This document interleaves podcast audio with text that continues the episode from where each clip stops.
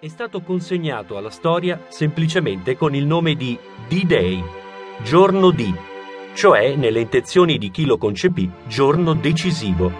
Per le sorti della guerra e del mondo, l'operazione militare di quel giorno avrebbe segnato una svolta, imprimendo al conflitto un nuovo corso, per arrivare in tempi brevi alla sconfitta militare della Germania e alla liquidazione del regime instaurato da Hitler in tutta Europa con la forza delle armi. Lo sbarco in Normandia, una delle più colossali operazioni belliche dei tempi moderni, rappresentò in effetti tutto questo. Se nel tempo è sopravvissuto soprattutto il suo significato simbolico, anche dal punto di vista strategico esso rappresentò un momento decisivo nella storia della Seconda Guerra Mondiale.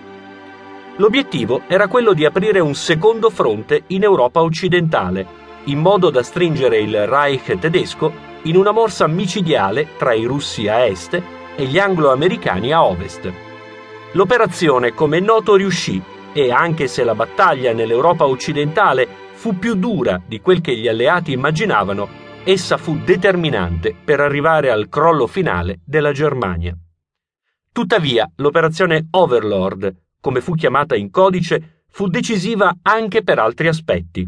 In primo luogo, essa segnò un mutamento dei rapporti di forza all'interno dello schieramento alleato. Fino a quel momento, infatti, britannici e americani avevano collaborato su un piano di perfetta parità.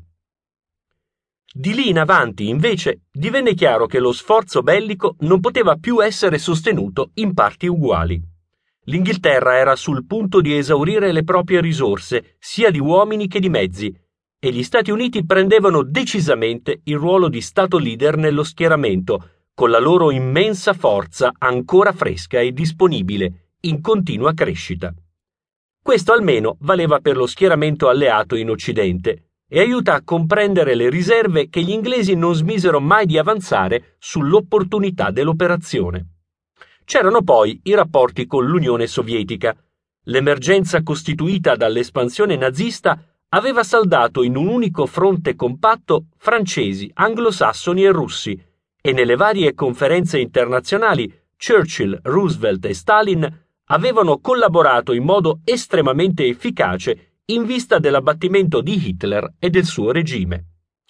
Questo non deve far dimenticare, e nessuno di quei capi di Stato lo dimenticò mai, che la Russia sovietica era il simbolo concreto, vivente e potente di un'alternativa politica al modello parlamentare, capitalista e democratico incarnato da Inghilterra e Stati Uniti. Il fatto che essa non fosse più un paese povero, agricolo e travagliato dai conflitti interni, ma una grande potenza industrializzata, armata e socialmente coesa, era un grande vantaggio per gli alleati nella guerra in corso, ma costituiva anche una seria preoccupazione per i leader anglo-americani che pensavano già all'assetto post-bellico. Probabilmente sarebbe stato gravoso aprire il fronte in Occidente prima dell'estate del 1944, quando i tedeschi avevano ancora forza sufficiente per respingere i tentativi di sbarco alleati, o almeno per infliggere loro perdite pesantissime. Tuttavia, tra le ragioni dell'operazione Overlord non si deve dimenticare il fatto che nel giugno del 1944 i russi si apprestavano a sferrare una potente controffensiva sul fronte orientale, decisi ad arrivare a Berlino. Il loro successo dipendeva dalla variabile sconosciuta della capacità di resistenza tedesca.